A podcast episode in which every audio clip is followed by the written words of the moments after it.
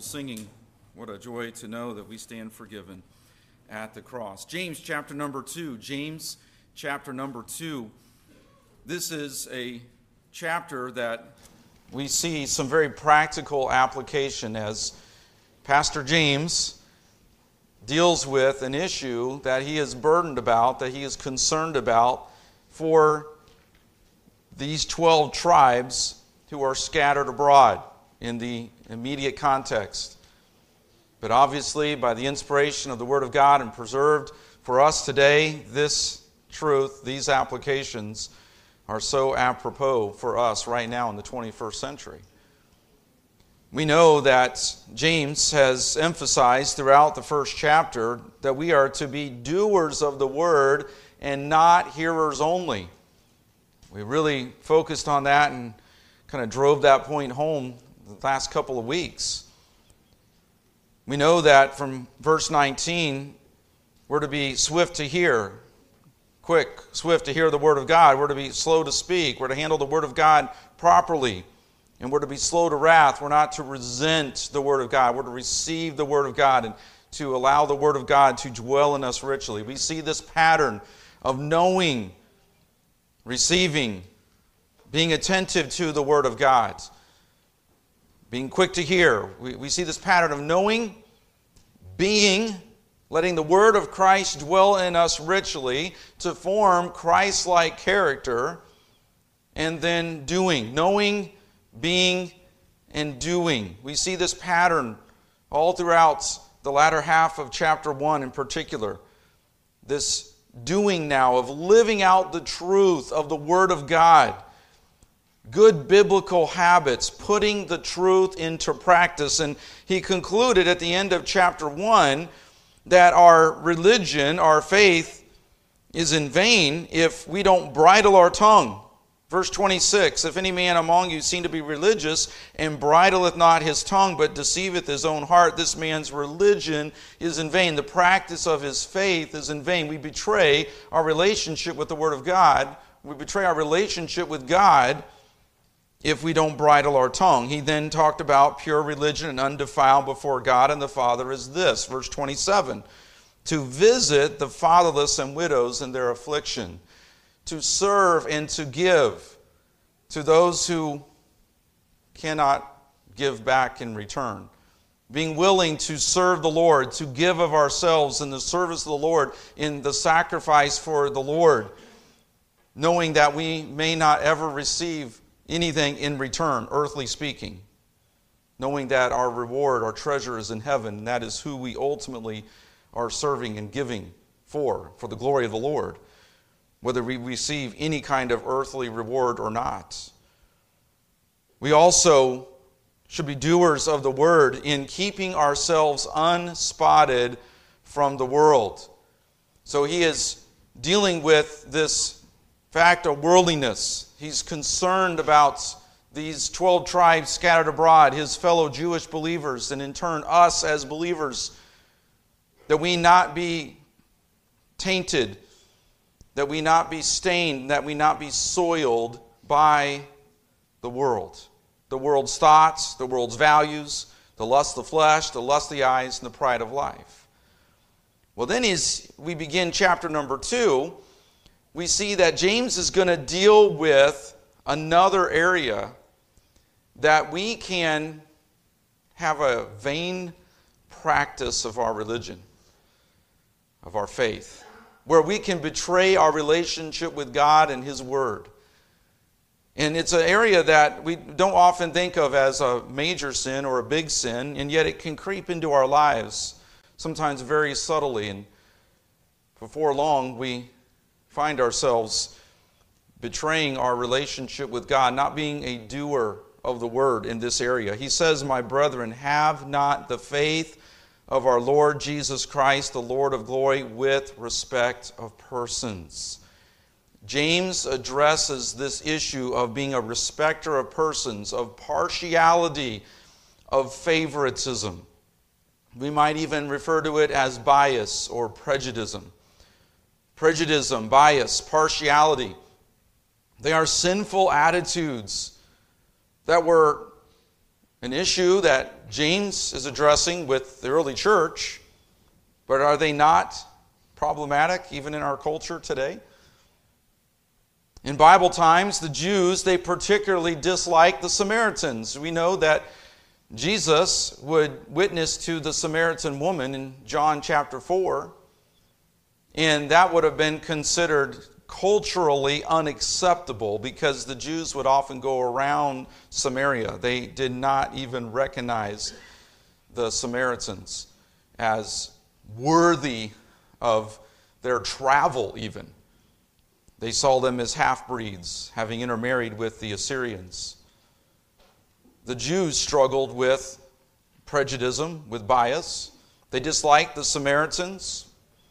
What about Christian Jews that struggled with assimilating the Gentiles into the church? There were some barriers to overcome. In Acts chapter 10, Peter, Cornelius, and that chapter deals with some of that. And James himself, as the leader in the church at Jerusalem, as the pastor there, he had to deal with this in Acts 15 and how to incorporate the Gentiles into the church and the fact that the ceremonial law had been fulfilled in Christ and was no longer to be practiced, yet the moral law remained, and how to make practical application of that and to include the Gentiles in the, in the church, that together as Jews and Gentiles, as fellow believers, they were one in Christ. So we know that there were some prejudices, there were some biases, there was partiality that was even in some cases ethnically or racially related that was being dealt with by Pastor James in this great epistle. Today, we know, we see it in the headlines, we see it in the news, we recognize that there are biases, that there are favoritisms, prejudices. Some of it is based on race, economic status, social status, physical appearance. There's all kinds of selfish, superficial, and can I say just plain sinful reasons that people have biases and prejudices and show favoritism toward one group or another. It just seems that people are divided up in so many ways today. And sometimes it even creeps into the church. A dominant theory in our culture today, I dealt with it a little bit, last Sunday in Sunday school, but critical theory, it dominates the world of academia, politics, has even gotten into our culture and systems and institutions of education, and even in some subtle and some not so subtle ways, it's gotten into the church and into the thinking of so called believers. Sadly, too often relationships are not according to the truth. Uh, excuse me, John in 3 John, he talked about his relationship with Gaius, and he talked about them having a good friendship, a godly friendship that was according to the truth. It seems so often that we have lost that. We've picked up our relationship values and qualifications from the world instead of according to the Word of God. But we see this pattern in many of the epistles that one of the primary ways that we apply doctrine and principle and commands of the Word of God is in the area of relationships. We can go to the book of Ephesians where there is great doctrine for three chapters, some of the deepest doctrines that great Bible theologians still debate to this day in Ephesians 1 through 3. But 4, 5, and 6, we see a lot of practical application of those doctrines, and much of it has to do with personal relationships. We see it in Colossians and how Paul deals with very significant and important doctrines and then fleshes that out in practical applications regarding relationships in Colossians 3 and 4. We can go to the book of Romans and really, for 10, 11 chapters, Paul dives deep into some great theological doctrines, like a lawyer who is opening up a law book, and we read for 10, 11 chapters great treatises on deep theological doctrines that, again, some Bible theologians are still debating to this day. And by chapters 12 and 13, though, we see Paul fleshing out in practical application, often with relationships, the application of those doctrines. Hebrews 12 and 13, we see the same pattern. Really, for much of the book of Hebrews, uh, the author, by the inspiration of God, deals with the ceremonial law and talks about the Old Testament and the application of the Old Testament with the New Testament, the interpretation of the Old Testament by the New Testament, and shows the greatness of Jesus Christ and how Christ fulfilled all the law. And then in Hebrews 12 and 13, practical applications of our faith that often has to do with relationships and even our relationships with one another within the church. It's incredible. It's a fascinating study to see how doctrine always demands duty, principle always results in a pattern of behavior, practice. How we have a belief system that should be biblical, that should be right, that should be according to the Word of God, and it results in right behavior. And James is continuing to put this pattern and, continuing to deal with this this knowing and this being and this doing. And he's going to deal with another practical matter. So, James has been helping us live out our faith. And he deals with an area that was problematic then and continues to be a problem that rears its ugly head even in the 21st century. Here we see this issue of respecter of persons. And we see, first of all, we see in verse number one, we see a warning against partiality, a warning against prejudice, a warning against being a respecter of persons.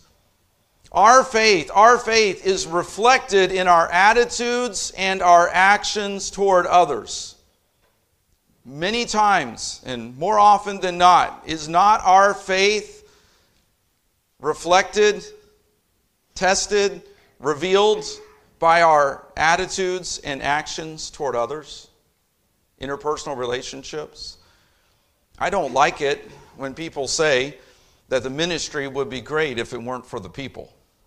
I don't like that statement because people are all we have. This is who we are called to love and to serve.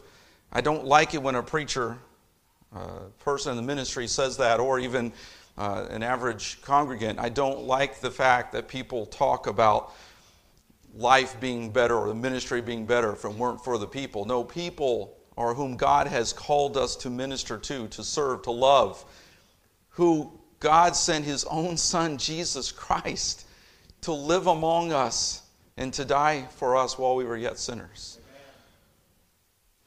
So we all have to battle preconceived ideas and viewpoints that we have to check, that we have to evaluate by the Word of God. We must do that constantly, have to evaluate and check our thoughts and our ideas, our preconceived notions, viewpoints. We have to evaluate them and check them, hold them accountable to the Word of God. We have to fix our wrong views sometimes.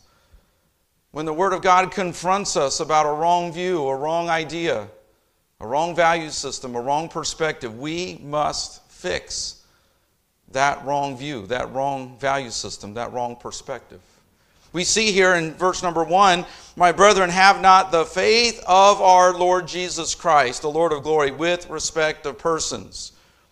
Faith of can also be translated faith in, but either way, it's indicating a personal faith, a personal relationship with Jesus Christ, who is glorious. We serve a glorious Savior in this relationship with Jesus Christ. This faith of Jesus Christ, this faith in Jesus Christ is a personal faith, and it is manifested in how we treat others in our personal, interpersonal relationships. So there's a warning against partiality, and we see an injunction. In this warning, there is an injunction, there is an order, there is a command. Stop showing partiality. Have not the faith. Hold not the faith. Your relationship with Jesus Christ is not to be held or to be lived out with respect to persons, with partiality, with prejudice.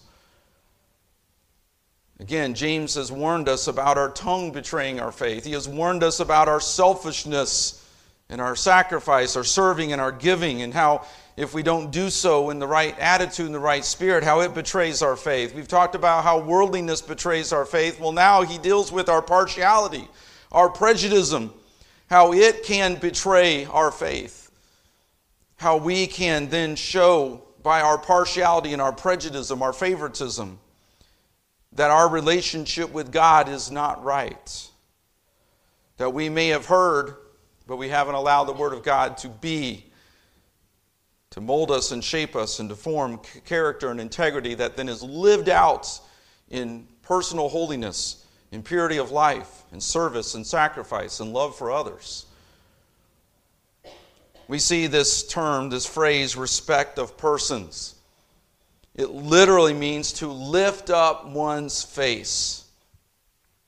You know how it is, a snobby person, they kind of have that, right? Kind of stick their nose up. If it rained, they'd drown because they're always looking down their nose at someone, at others. You ever been around people who you always felt like they made you feel like you weren't worthy of their presence? They had a way of making little comments or statements, they have a way of just kind of an air about them. It shouldn't be that way as believers. That we shouldn't have such an arrogance of our life that people feel like they have to get permission from you as you grovel, as you shine their shoes to finally be entered into their strata, into their area. You've met people like that. We know people like that. Just kind of arrogant, always looking down their nose, it seems. That's literally the phrase respect of persons, to lift up one's face, to judge, to show special favor based on appearance, rank, social or economic status based on race, not on character, not seeing each and every person as an image bearer of God with a soul that needs Jesus Christ, but rather favoring or disfavoring someone based on their looks, their external appearance, their beauty or lack thereof, their physical abilities, their wealth, their social or economic status, all the ways in which we are taught by our culture to divide each other up. You don't wear the name brand, or you don't look as much as, as good, and on and on it goes. It's all around in our culture, it's everywhere we look, everywhere we go. Money buys access. We have people who have rank and title, and they use that to abuse and to lord over and to commit acts of fraud, and on and on it goes. Our culture is just replete with this kind of partiality, this respecter of persons, this favoritism. And sometimes even we as Bible believers are guilty of it. And sometimes it's subtle. But when God deals with us about it, we need to repent of that and get it right. Many times we ignore moral character and integrity of an individual. We see the dehumanizing of different groups of people in our culture and around the world. And that denying their humanity or their personhood is often to exploit them, to take advantage of them, to mistreat them in some way, to have them be somehow a number, a utilitarian kind of view of people that what is it about your life that can make me look good, that I can serve myself? We see this with young men sometimes. They want a certain kind of girl that makes them look good so that she can be the trophy wife, the trophy girlfriend, and it can be vice versa. We see different groups and cliques that form and it's based on social status and based on economic status and based on certain kinds of beauty and certain kinds of clothing. And there are certain people that maybe you know who It has to be a name brand hat with the name brand glasses, with the name brand shirt, with the name brand shorts or pants, with the name brand socks, and by all means, the name brand shoes. It's got to be the shoes, right?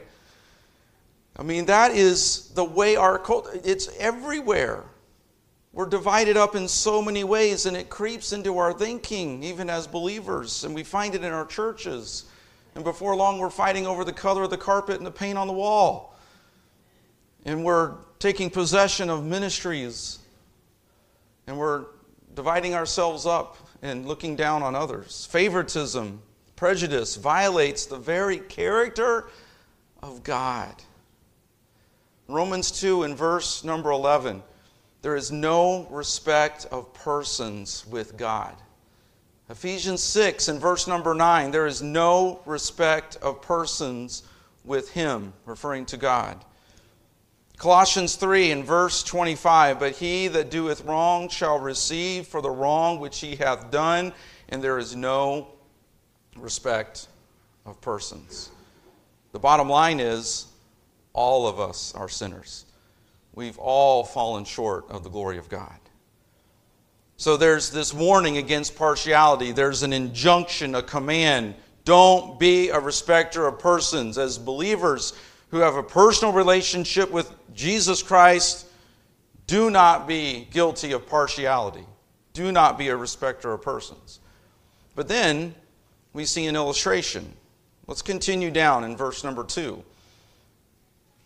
For if there come unto your assembly a man with a gold ring and goodly apparel, and there come in also a poor man in vile raiment, and ye have respect to him that weareth the gay clothing, and say unto him, Sit thou here in a good place, and say to the poor, Stand thou there, or sit here under my footstool, are ye not then partial in yourselves, and are become judges of evil thoughts? In the illustration, he uses maybe a synagogue, a church, where the wealthy, the rich, and the famous, they're given special favor, whereas the poor are told to stand off to the side or literally by sit under the footstool. It means basically sit on the ground. You're only worthy to be at my feet, sitting on the ground, but off to the side showing disfavor and dishonor to the poor. And James, Pastor James, deals with this very strongly, very pointedly. He says, The wealthy who oppress you, who abuse you with their power, with their acts of injustice, they are given special treatment and honor. Meanwhile, the poor, many of which are humble, genuine believers, they are despised, they are shamed. The wealthy, they even blaspheme the name of God. They speak and live in ways that openly and shamefully violate the Word of God. And he describes them. He talks about the vile raiment of the poor. You look at the poor and you say their clothing is dirty and shabby, but the rich, their clothing is gay, it is bright, it is shining, it is brilliant, it is fine clothing. No, that's an older English word that has obviously changed uh, meanings and connotation today, but it just simply has to do in that context. In the King James, it has to do with being bright, shining, brilliant, fine clothing. You look at their clothing and immediately you say, well, they're not wearing the name brand, but these people are. They're the wealthy, they're the rich, they're the famous, and begin to treat people differently by those external standards, superficial standards.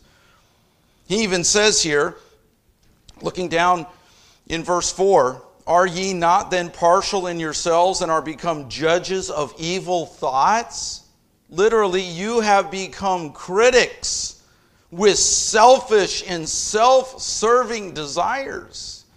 The rich and the famous, yeah, they're going to they're to get the big offering if I can get into their favor, they're going to they're going to help me out. They're going to take care of me. They're going to give me access. On and on it goes. We know the thinking patterns. It's caught up so much in our culture. It's gotten into our churches even. He even says in that verse, verse 4, when he speaks of those evil thoughts and that critical, selfish thinking pattern, he even says those thoughts of evil have to do with inflicting pain on someone. How can we make the poor feel absolutely shamed?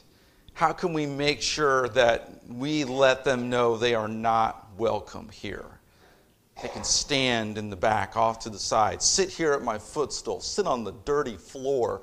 We're not talking about nice carpet with air conditioning buildings. We're talking first century where it was probably a dirty, maybe even a dirt floor. Sit in the dirt at my feet. Well, we honor with special seating and special VIP press access you know what I'm talking about? The lanyards with the big press pass. Let's bring those rich and famous people in. Let's put them on the prime seats.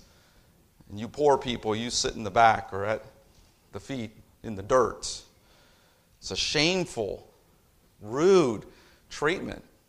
Respecters of persons, partiality, prejudice. But let's make some application here. Notice, notice how much favor and honor are given to the wealthy superstars and celebrities in our culture today who live immoral lives. They celebrate sin. They blaspheme our God by their very words and their actions while they perform on stages and platforms. And people buy their tickets in the thousands and hundreds of dollars sometimes just to be there and have the experience. They're treated like heroes or heroines. They are adored like gods and goddesses, yet they mock our God and His Word. They live in open sin. They portray or sing of sinful, lustful pleasures, and many times openly advocate for the flagrant violation of God's moral standards. Yet they get more honor, they get more respect. They're held in high esteem. They are thought of more highly than God fearing, faithful servants of the Lord who've never sold a ticket except maybe to some high school ball game or little league game. Think about the time, the money, the adoration, the attention that many of these wealthy God blasphemers receive from professing Christians. Think about that. Are we not then guilty of James chapter 2? Of having respect of persons? Godly, faithful men and women are often overlooked. They're ignored because they aren't rich, they aren't famous, they aren't successful. Right? Sadly, what happens? Church, the things of God. They're boring, mundane, uninteresting. Why come to church? I can go to a concert. I can jam. I can have smoke and lights. I, don't want to use all the different phrases. I don't want to get carried away. But you know what I'm saying. Come to church, sing, sit next to that person. Ooh, I hope that certain person that came in late, that always comes in late, I hope they don't sit next to me. Let me move my hymn book and my Bible over to make sure it looks like no one can sit there. We guilty of that? Youth group, the kid comes in, maybe a little different, maybe comes from a different background. In the youth group, they kind of get into a corner and ignore the kid that's coming from a little different background. Sometimes rumors fly, things are said that aren't true, and biases and prejudices are built. But think about our value system.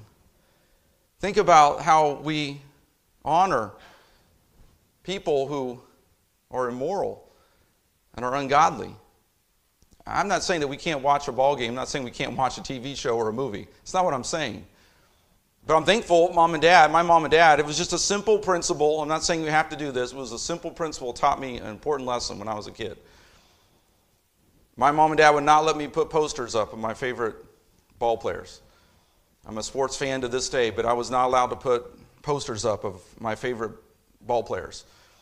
Because my mom and dad said, you can, hit a baseball like them, you can shoot a basketball like them, you can throw a football like them, but I don't want you idolizing them because their lifestyles, most of the time, are immoral and ungodly.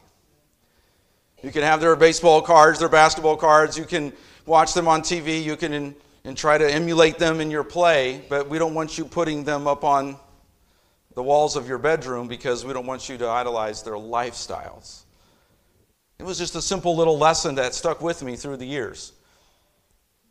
They'd rather have a Bible verse, a little reminder on my door before I went out of remember now your Creator in the days of your youth, than to have a poster of Will Clark up on the wall. Some of you have no idea who I'm talking about.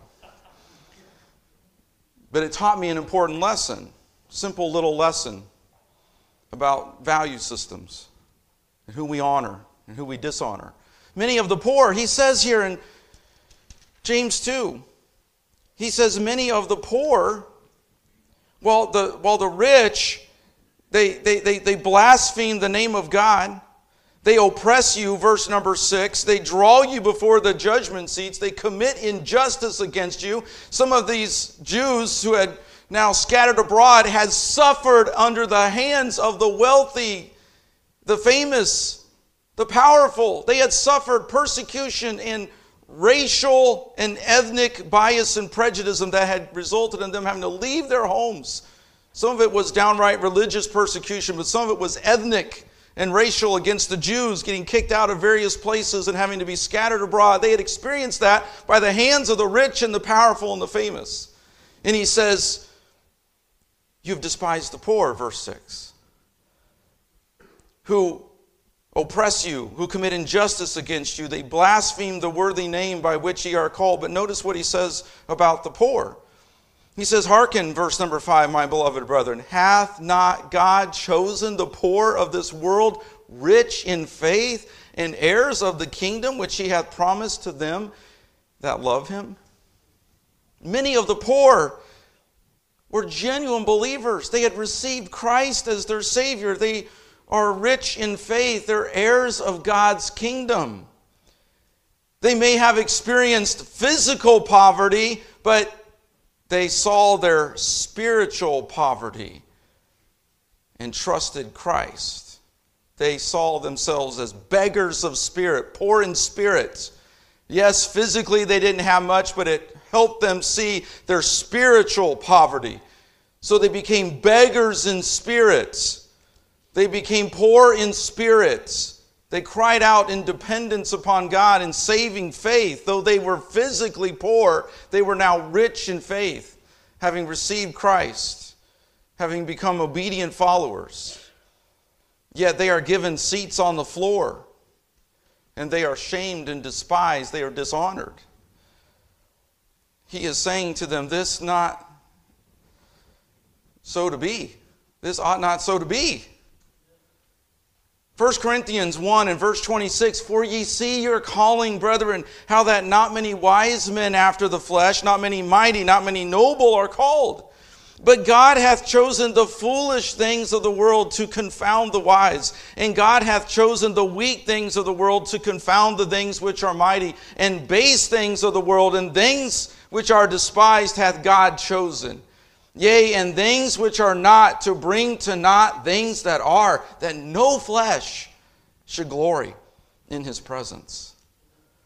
There's actually warnings, isn't there, about the rich, about the love of money, which is the root of all evil, the root of all kinds of evil. Matthew 19, 24, Mark 10 and verse 25. It is easier for a camel to go through the eye of a needle than for a rich man to enter into heaven a camel through the eye of a needle? Any of you know how to sew a button on or stitch a tear? Some of you are good seamstresses, can do some up, uh, not, not, not upholstery, but alteration. Some of you are good at that. Some of us, we have no clue what we're doing when it comes to a, a needle and thread. But a camel go through the eye of a needle? And the apostles even ask, How is it even possible then for a rich man to be saved? And what did Jesus answer with? He said it would be impossible if not for God. He said all things are possible with God. what does, the, what does the rich man have to do? He has to quit trusting in his riches. That's what riches do. They deceive us. We become dependent upon our wealth. We become dependent on our riches, our nice clothing, our position, and our power, our fame. And we forget about God. We ignore God. We try to do it our own way. We depend on our own selves. And the problem with a self made man is he worships his creator. If you know what I mean, he worships the one who he thinks made him himself. The rich man is warned about his riches, his love of riches. Think about the rich man and Lazarus. Who died and in hell lifted up his eyes being in torments? It was the rich man. Because he depended on his riches. He gave crumbs to Lazarus, who now was in Abraham's bosom, a name for heaven. He's in the glory, he's in the presence of his Savior. Though he had nothing, he was eating the crumbs off the rich man's table. But the rich man depended on his riches and forsook God. Lazarus had nothing physically to speak of, but he had faith in God. He had recognized his sin, he had turned from his sin and looked to Christ in saving faith. And he woke up in Abraham's bosom, the rich man in hell, in torment. It is often the rich that God despises because the rich depend on their wealth. They have no need for God. But the poor often see their own unworthiness and cry out to God for mercy and salvation. What about the Pharisee? The Pharisee mocked the publican. I'm not like that man. Who walked away having beaten his chest, begging for forgiveness? Who walked away forgiven? The publican. He saw himself as a sinner. The Pharisee he was above that. And he walked away unforgiven on his way to an eternal hell unless he repented and turned to Christ in saving faith. Are there examples in the Bible of rich people getting saved? Sure. Naaman, Nebuchadnezzar, I believe Nebuchadnezzar probably got saved, but Naaman got struck with leprosy and had to dunk himself seven times in the dirty Jordan River. He had to come to a place of humility, didn't he? Nebuchadnezzar had to basically be turned into an animal and grazed on the ground for seven years before he finally repented. We see an educated man, Saul, who had a lot of spiritual and religious pedigree. Saul, who on the road to Damascus was blinded by the light of Jesus Christ and came in repentance and faith and was gloriously saved. An educated man, a fairly wealthy man who got saved. And God used him greatly. Nicodemus, Joseph of Arimathea, we talked about them in our study of the book of John. Yes, can a rich person get saved? Sure. But oftentimes it takes a hard knock for them to quit depending on their riches, their fame, their title, their power, their position. Because it becomes an obstacle, becomes a stumbling block between them and saving faith. But it's the poor who often see their unworthiness and cry out to God for salvation. That's James's point here. Hath not God chosen the poor of this world rich in faith and heirs of the kingdom which he hath promised to them that love him? Yet you treat them like dirt. And you give the special favors to the rich. If we're not careful, if we're not careful, our prejudices, our biases toward people unlike us will cause us not to love one another like we should not to minister to one another like we should, not to serve one another like we should, and actually sometimes just plain overlook the needs of others. James makes the rubber meet the road, doesn't he? He deals with it, he's concerned about it. He's concerned about this attitude getting into the church, this attitude of partiality and prejudice, of respect our persons. If we're not careful, we'll get into our social status clubs, our cliques We'll begin to elevate ourselves. We'll expect special treatment or become possessive of ministries and demand things to be done our way all the time with little regard for the needs of others or the good of the whole ministry. We have to be so careful. Down in verse number 9, let's go down actually to verse 8. If ye fulfill the royal law according to the scripture, thou shalt love thy neighbor as thyself, ye do well. But if ye have respect to persons, ye commit sin and are convinced of the law as transgressors. These verses remind us that loving our neighbor is a royal law. A royal law, meaning it comes from the King of Kings. As a royal decree. Found all the way back in Leviticus 19 and verse 18 love thy neighbor. We're already in love with ourselves. We're commanded in Matthew 22 and verse 39 to love our neighbor as we love ourselves. Taken from Leviticus 19 and verse 18. Do we not already love ourselves? Oh, we are in love with ourselves. We have no problem thinking about ourselves. The fact that I think of myself more than anybody else throughout the day makes me a proud, selfish person, to my shame. It takes a consideration, like consider it, count it all joy. It takes a willing decision to get our minds and our thoughts off of ourself and to think of others. Philippians 2, and the example there of Jesus Christ and the principles of Philippians 2. Let not every man think on his own things, but every man also on the things of others. Let this mind be in you, which was also in Christ Jesus, who being the form of God, thought not robbery to be equal with God but took upon him the form of a servant and was made in the likeness of men. And then we know the rest of that chapter and how it talks about how Christ, in the form of a servant, as a man, went to the cross for us. The humility and the example of Christ, this loving our neighbor as ourselves, is a royal law. It comes from the King of Kings as a royal decree. To violate this law is to be a transgressor of the law, he says. We don't think of this as a big deal. It's not murder, it's not immorality, it's not one of those really heinous sins. But he says in verse 9 if you have respect to persons, ye commit sin and are convinced or convicted of the law as transgressors. To break one link in a chain is to break the whole chain. We will say a chain is broken the dog, our dog's collar, there was a little ring that broke off one time. We said the collar was broken. One, one, one ring, one piece of the, the link, one link in the chain is all it takes. And we say the chain is broken. One violation of God's law, and we're guilty of breaking the whole law. We become a violator, a transgressor, a lawbreaker by breaking any one of God's laws.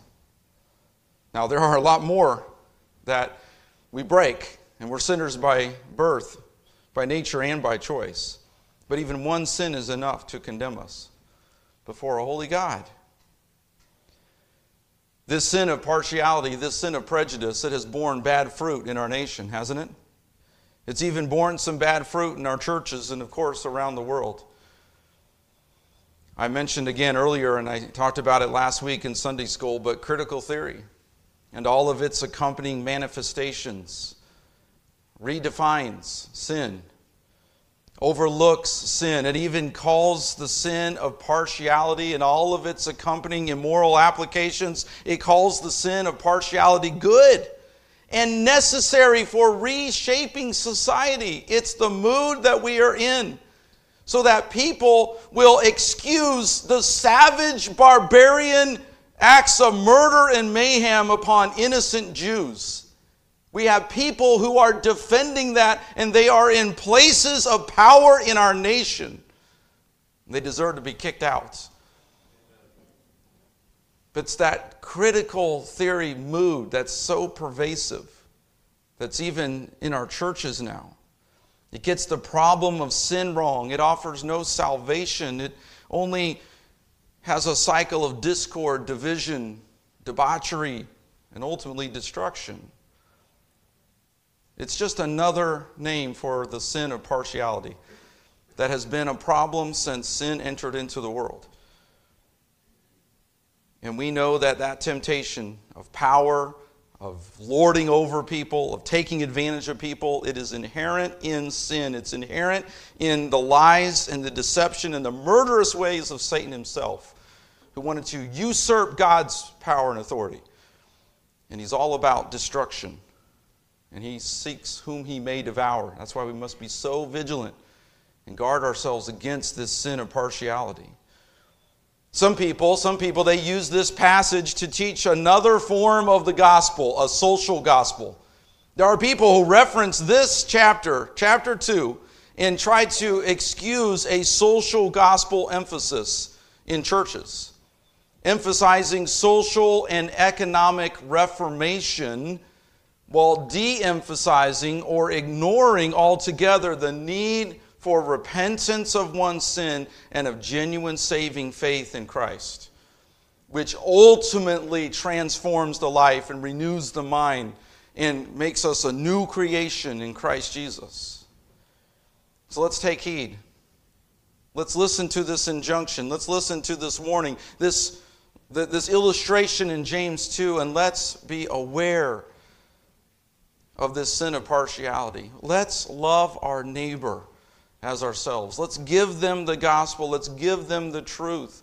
Let's edify one another and love one another according to the truth. Let's pray. Lord, I ask that you will help us. Lord, keep the sin of partiality, respect of persons, prejudice. Lord, keep it out of our church. Lord, keep it out of my life. Lord, help us to check our hearts and our minds and evaluate our lives constantly by the Word of God that we are not committing this sin of partiality, being a respecter of persons and adopting the values of this world, and honoring the wicked and the sinful and the godless, while shaming those who are rich in faith, who have inherited the kingdom and are faithful and obedient. Lord, help us to love one another, to build each other up according to the truth and to edify one another. Help us to reach others with the gospel of Jesus Christ, even today. If there's someone here who does not know you as their Savior, Lord, may they turn from their sin and turn to you in saving faith. We're thankful, Lord, that you are not a respecter of persons, because all of us are, un- are unworthy sinners who need your grace, who need your mercy. Thank you, Lord, for sending your Son, Jesus Christ, to die on the cross for our sins and who rose again and that you offer to us the free gift of salvation. And Lord, we thank you for the fact that all who call upon you in saving faith, whosoever shall call upon the name of the Lord, shall be saved. We rejoice in this truth. Lord, I pray as we sing this song that you do your work in our hearts. In Jesus' name we pray. Amen. We'll close as Jake comes and leads us 433. If you'll stand and find